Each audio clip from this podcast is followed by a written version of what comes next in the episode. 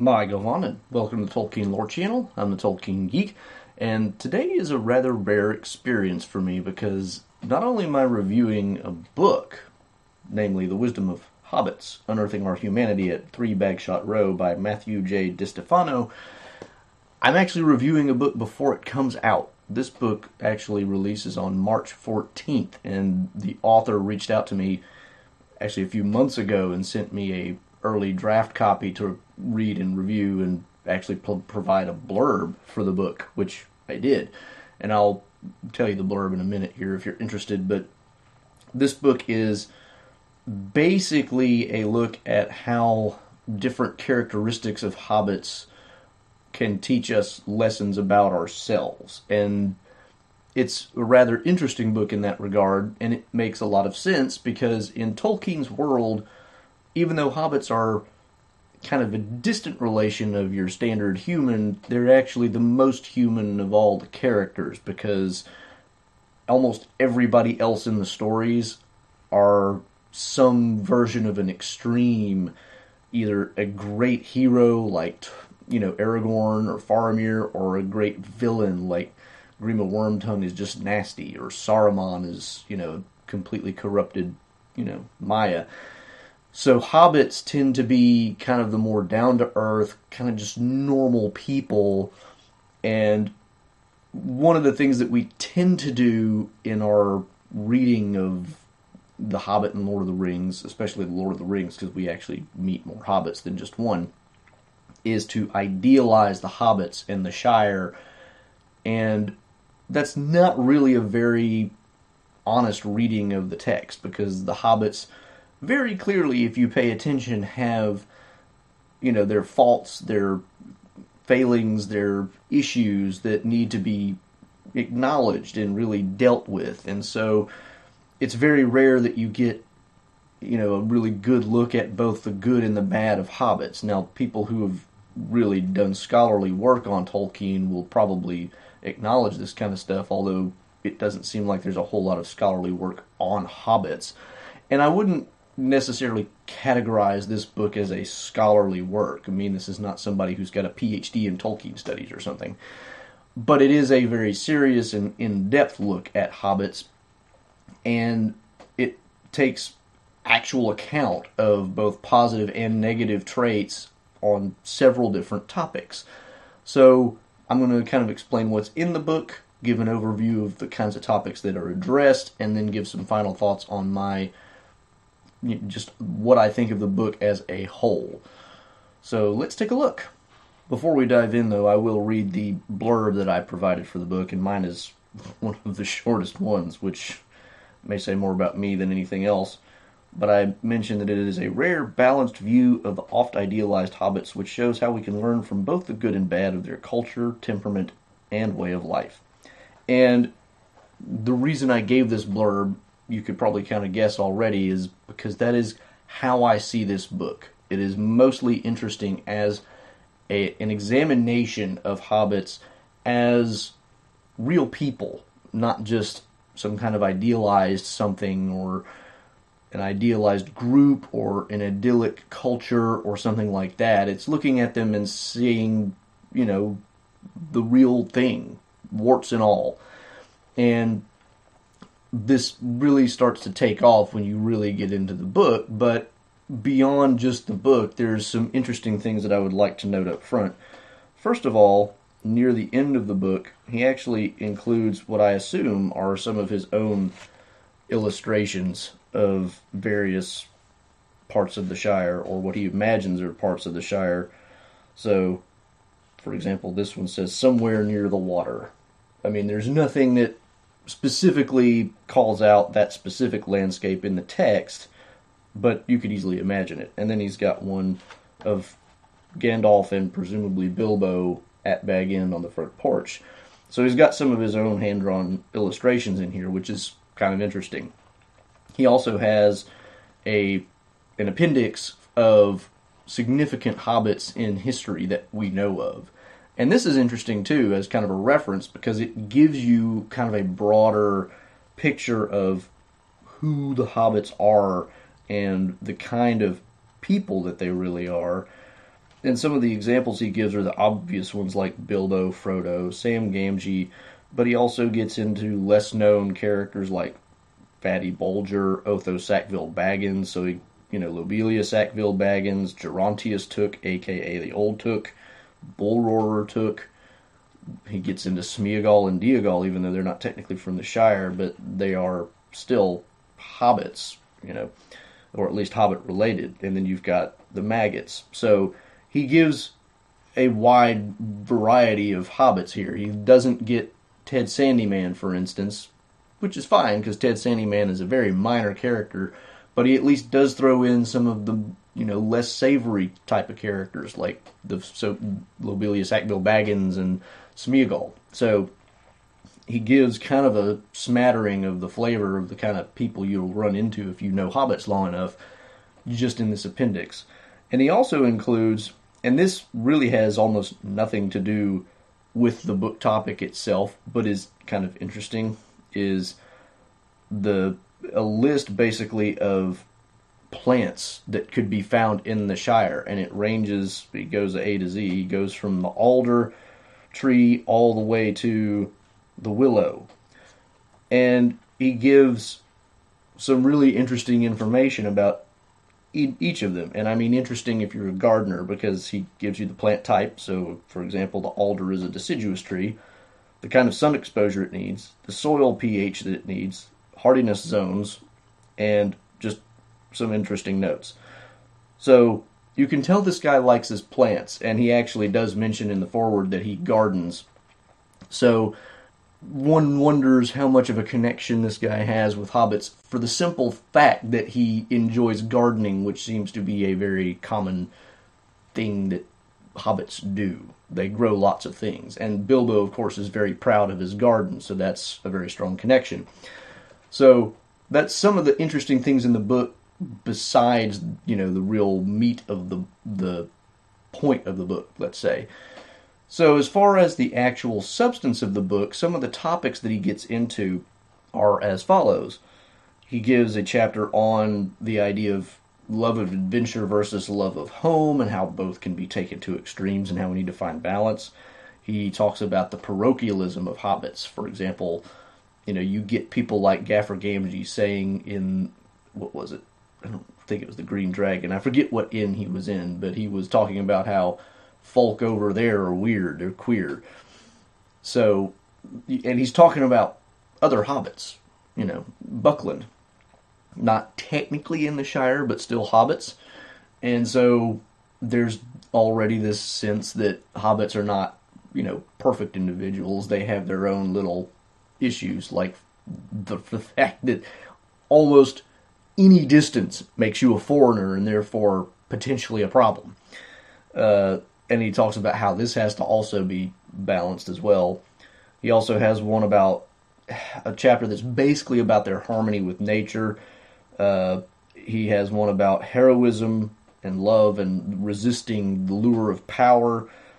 He has one about the complexity of the characters themselves and the complexity of the nature of heroism itself. So, you know, the kind of hero that Frodo is is different than the kind of hero that Aragorn is, and it also gets into how this heroism plays out in the story. Another one is the issue of free will and providence, and then he also has a couple of chapters about how to deal with loss, and of course this gets really heavy into the scouring of the Shire and you know the very end of the story where various hobbits have lost a lot, and Frodo in particular has basically lost his I guess joie de vivre, for lack of a better term. It's like he just he is no longer content living living in Middle Earth because of the way he has been wounded.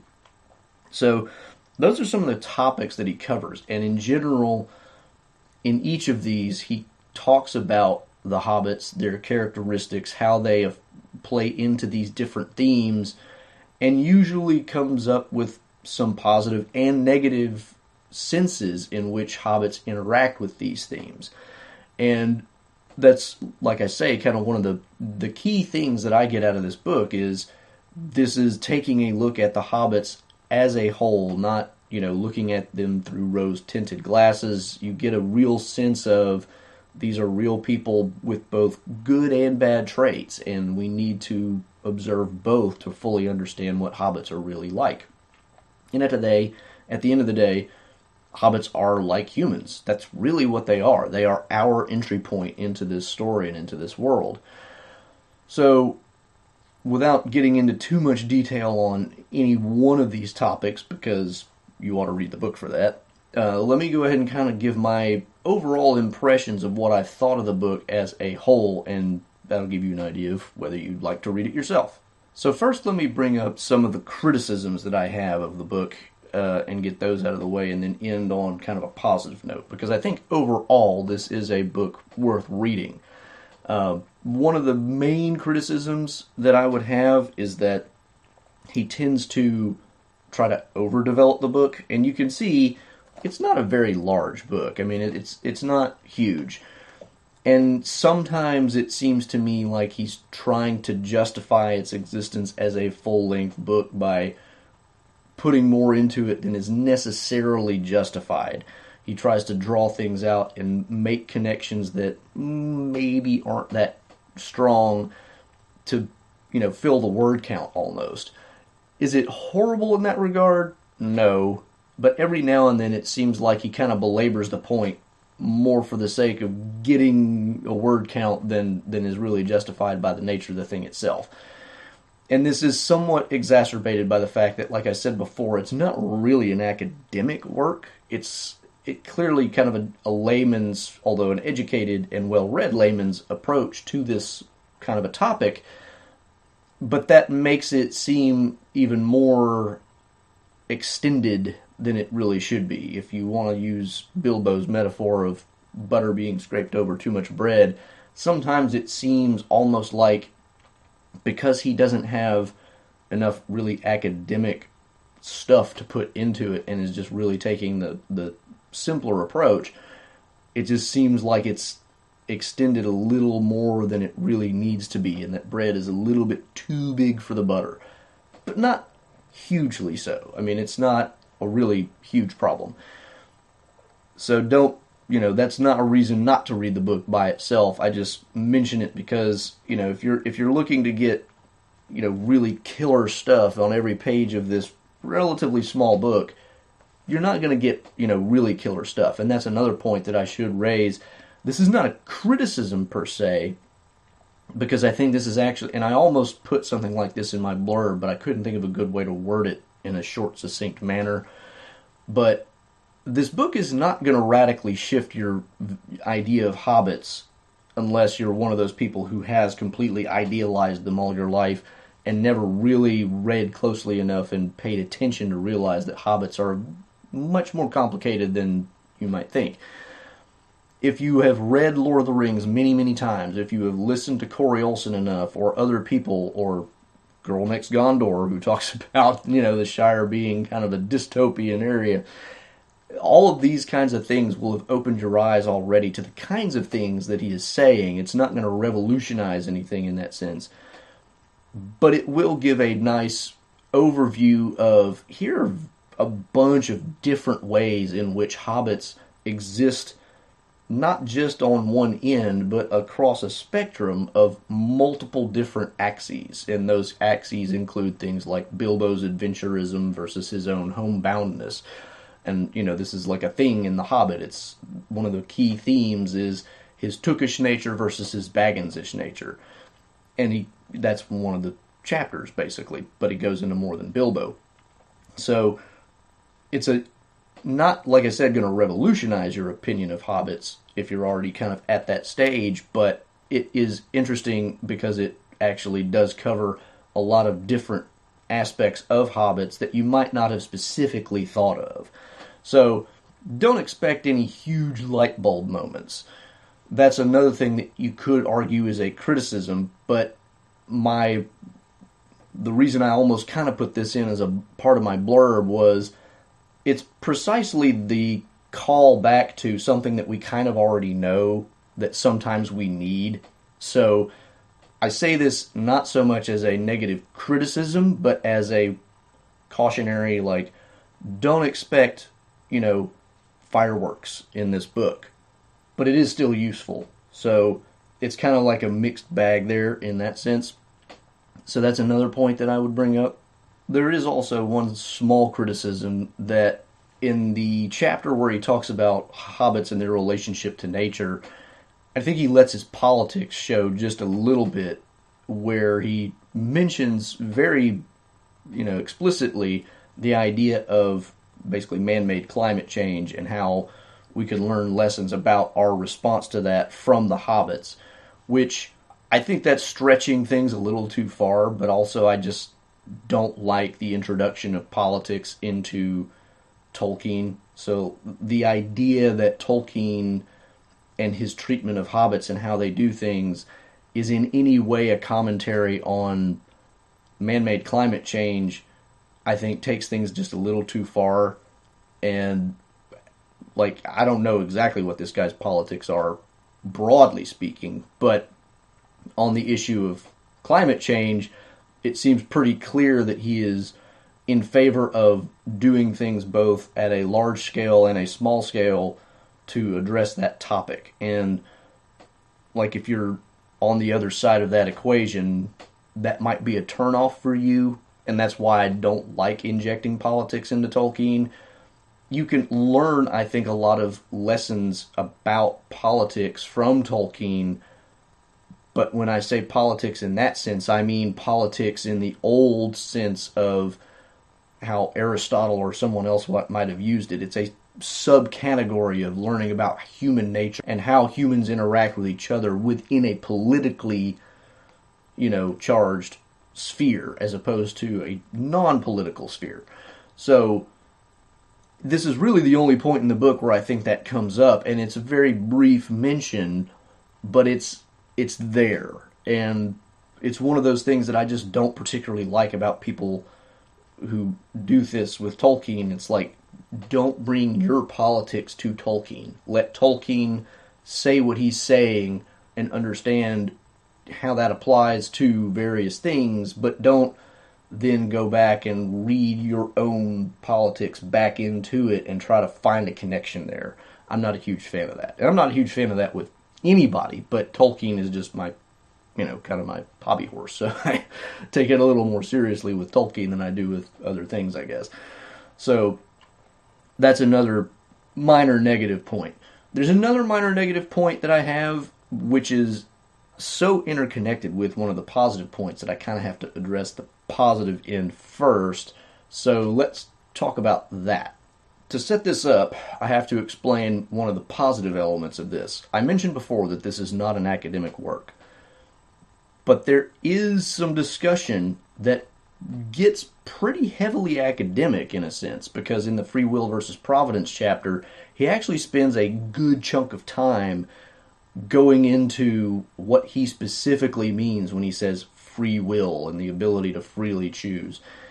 And it gets a little heavy and when I say heavy, I mean not that it's hard to follow, and this is one of the positive things about this book. Even though he's talking about a relatively dense subject, he explains it at a level that I think most people are going to be able to understand and really follow.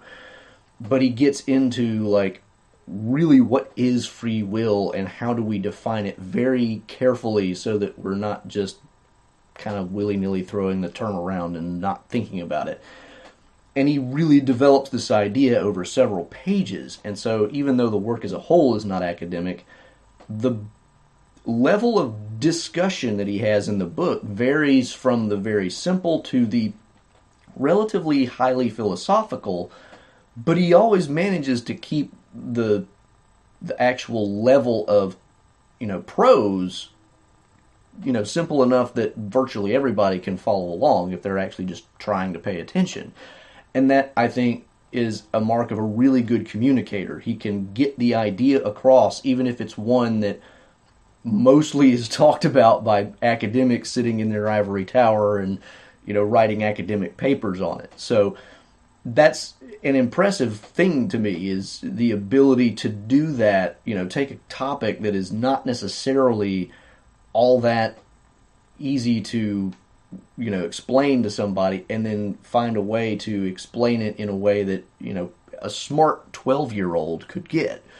So props to that. But the, the slightly negative side of this is that when he gets to the discussion of theodicy, which is the discussion of God's goodness, how can God be good if the world is this evil, that basic idea, he again kind of gets into this and talks about the kind of the ac- almost academic way in which this is important. But then he addresses the broader topic of how can God be good, you know, Eru Iluvatar in this particular case, of course. How can he be good given the evil in the world? And he kind of backs away from the question and says, well, we could never give a completely satisfactory answer. I'm not a huge fan of that because on the one hand, you've you've raised the question specifically in your book, and then you say, "Well, I can never completely satisfactorily answer this question." I wouldn't have raised it in that case. So I, I can understand why he does it because this book is not about theodicy, and therefore he's not going to spend a ton of time there. I think he could have handled it slightly better and said you know, I'm not going to give a full treatment of theodicy here. I'm going to, you know, kind of get into some of the ideas and explain where, you know, Tolkien would have come from. And if you want a really full treatment of this, you might refer to these books or whatever. But to kind of bring up the topic and then say, well, here's a few points and say, well, that's not completely satisfactory and I'm, you know, I can't give a completely satisfactory answer I think that's kind of dropping the ball just a smidge because it it lets the reader down in a sense because you have raised this really major topic which didn't have to be in the book because it, it is more towards the heavy end and the interaction of hobbits with this you know aspect of Tolkien's legendarium, the idea of providence and to what degree is God responsible for evil in the world and all that. The connection of hobbits to that is not that strong, so I don't think it was really necessary to go there. So if you're going to go there, I just think you really need to be careful how you handle it in you know, making sure that you're not just kind of like, here, reader, look at this, but eh, not really. So, again, minor criticism. I think, like I said, I understand why he does it, and I think it just could have been handled a little bit better in the text. But it is like the handling was not as finessed, I guess, as I would have liked. To wrap this up, I do want to end on the really positive note, which, again, going back to the main thing that I have been talking about this whole time, is the observations that he makes about hobbits, and he makes a lot of them. Observations which are usually not earth shattering. Like I said, nothing in this book is going to revolutionize your view of hobbits unless you're still in that like eight year old mindset of hobbits and the Shire is just the idyllic society. But he makes tons of observations about hobbits in all these different areas of life and how they, you know, fit in. Sometimes more closely than others. Like I said, the providence and free will type thing. The connection there is a little bit looser because there's just not as much in the story about all that, but it does play in. You know, there's comments from Frodo and others about, you know, the how things play out is kind of planned and how Gandalf tells things like this to Frodo, you know, you were meant to have the ring and not by its maker. You know, this is providence fitting its way into the story. Those connections are slightly rarer explicitly in the text in those topics, but on some of the other topics, like the adventure versus home thing, that is very much the character development theme of Bilbo in The Hobbit. So it's a very strong connection there. And in general, I would say that a lot of the book kind of starts with some of the stronger connections and then goes towards the weaker connections. Those connections are still there, but the point that I'm making for this is that the strength of this book is that it really does get a lot of good observations in about hobbits and their nature and how they are reflective of our own human nature and how we can learn from them in ways that you wouldn't necessarily think of just reading the story. you know, I've got a pretty balanced view, I think, of hobbits at this point in my life, but nevertheless, even me reading this book, I was like, hmm, that's a good point. You know, things that he mentions about various aspects of hobbits that, you know, you don't necessarily just latch onto because unless you're thinking of it specifically in this vein, you know, it won't necessarily register. And that's, you know, one of the cool things about Tolkien. There's so much there that you'd have to read it over and over and over and over and over again in specific mindsets to catch everything. And so, even though this book is not revolutionary and it's not going to completely upend your idea of what hobbits are, it does precisely that. It's like reading through the story again with a different lens and picking up on things that you wouldn't necessarily have picked up on before.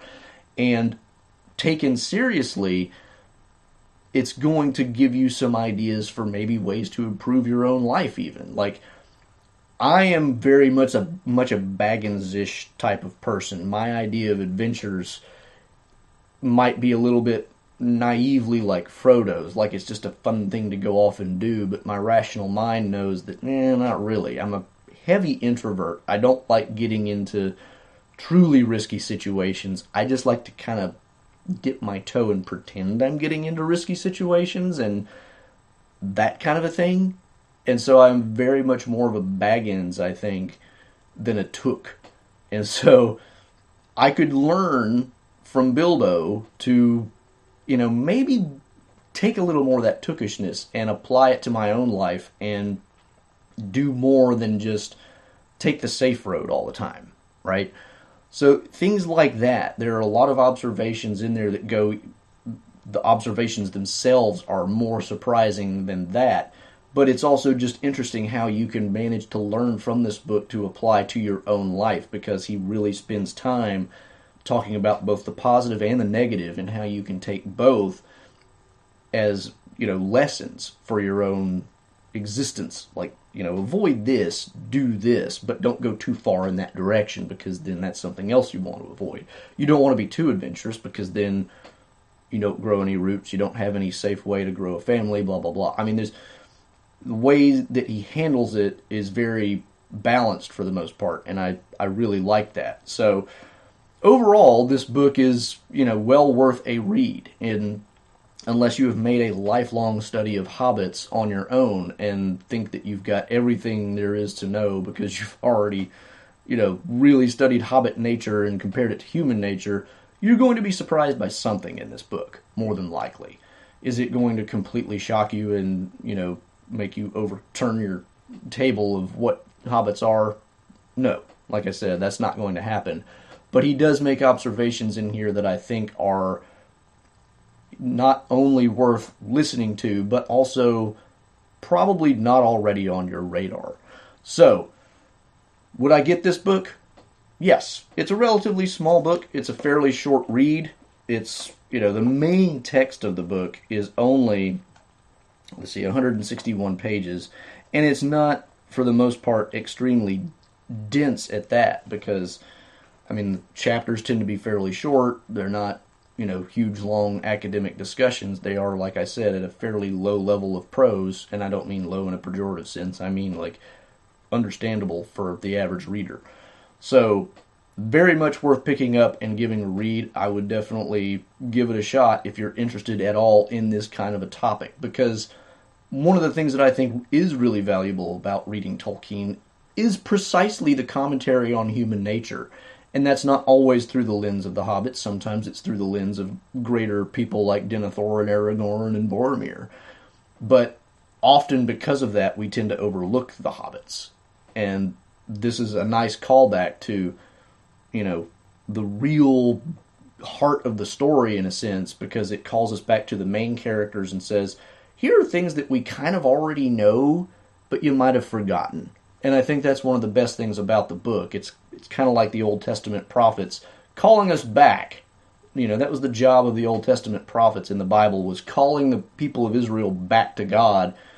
This is kind of the same thing, although not nearly in as serious a way. It's calling us back to something that we kind of already know, but might have forgotten because we've gotten our head too much in the clouds. So, that is my review of The Wisdom of Hobbits. Hope you enjoy it and go pick up the book. Like I said, it's not even out yet, but you could probably find an Amazon page on it or find it. It is published by Quoir Publishing. That's Q U O I R. Again, the author's name is Matthew J. DiStefano. Hope I'm pronouncing that right. I really don't know, but it looks Italian, so I'm doing my best. Uh, but there it is. So if you enjoyed this, please do give it a thumbs up. Share it around with anybody else you might think who would possibly be interested in this book. Check my description below for social links, other platform links, and support links. And until the next time, I am the Tolkien Geek signing out for the Tolkien Lore Channel. Namaste.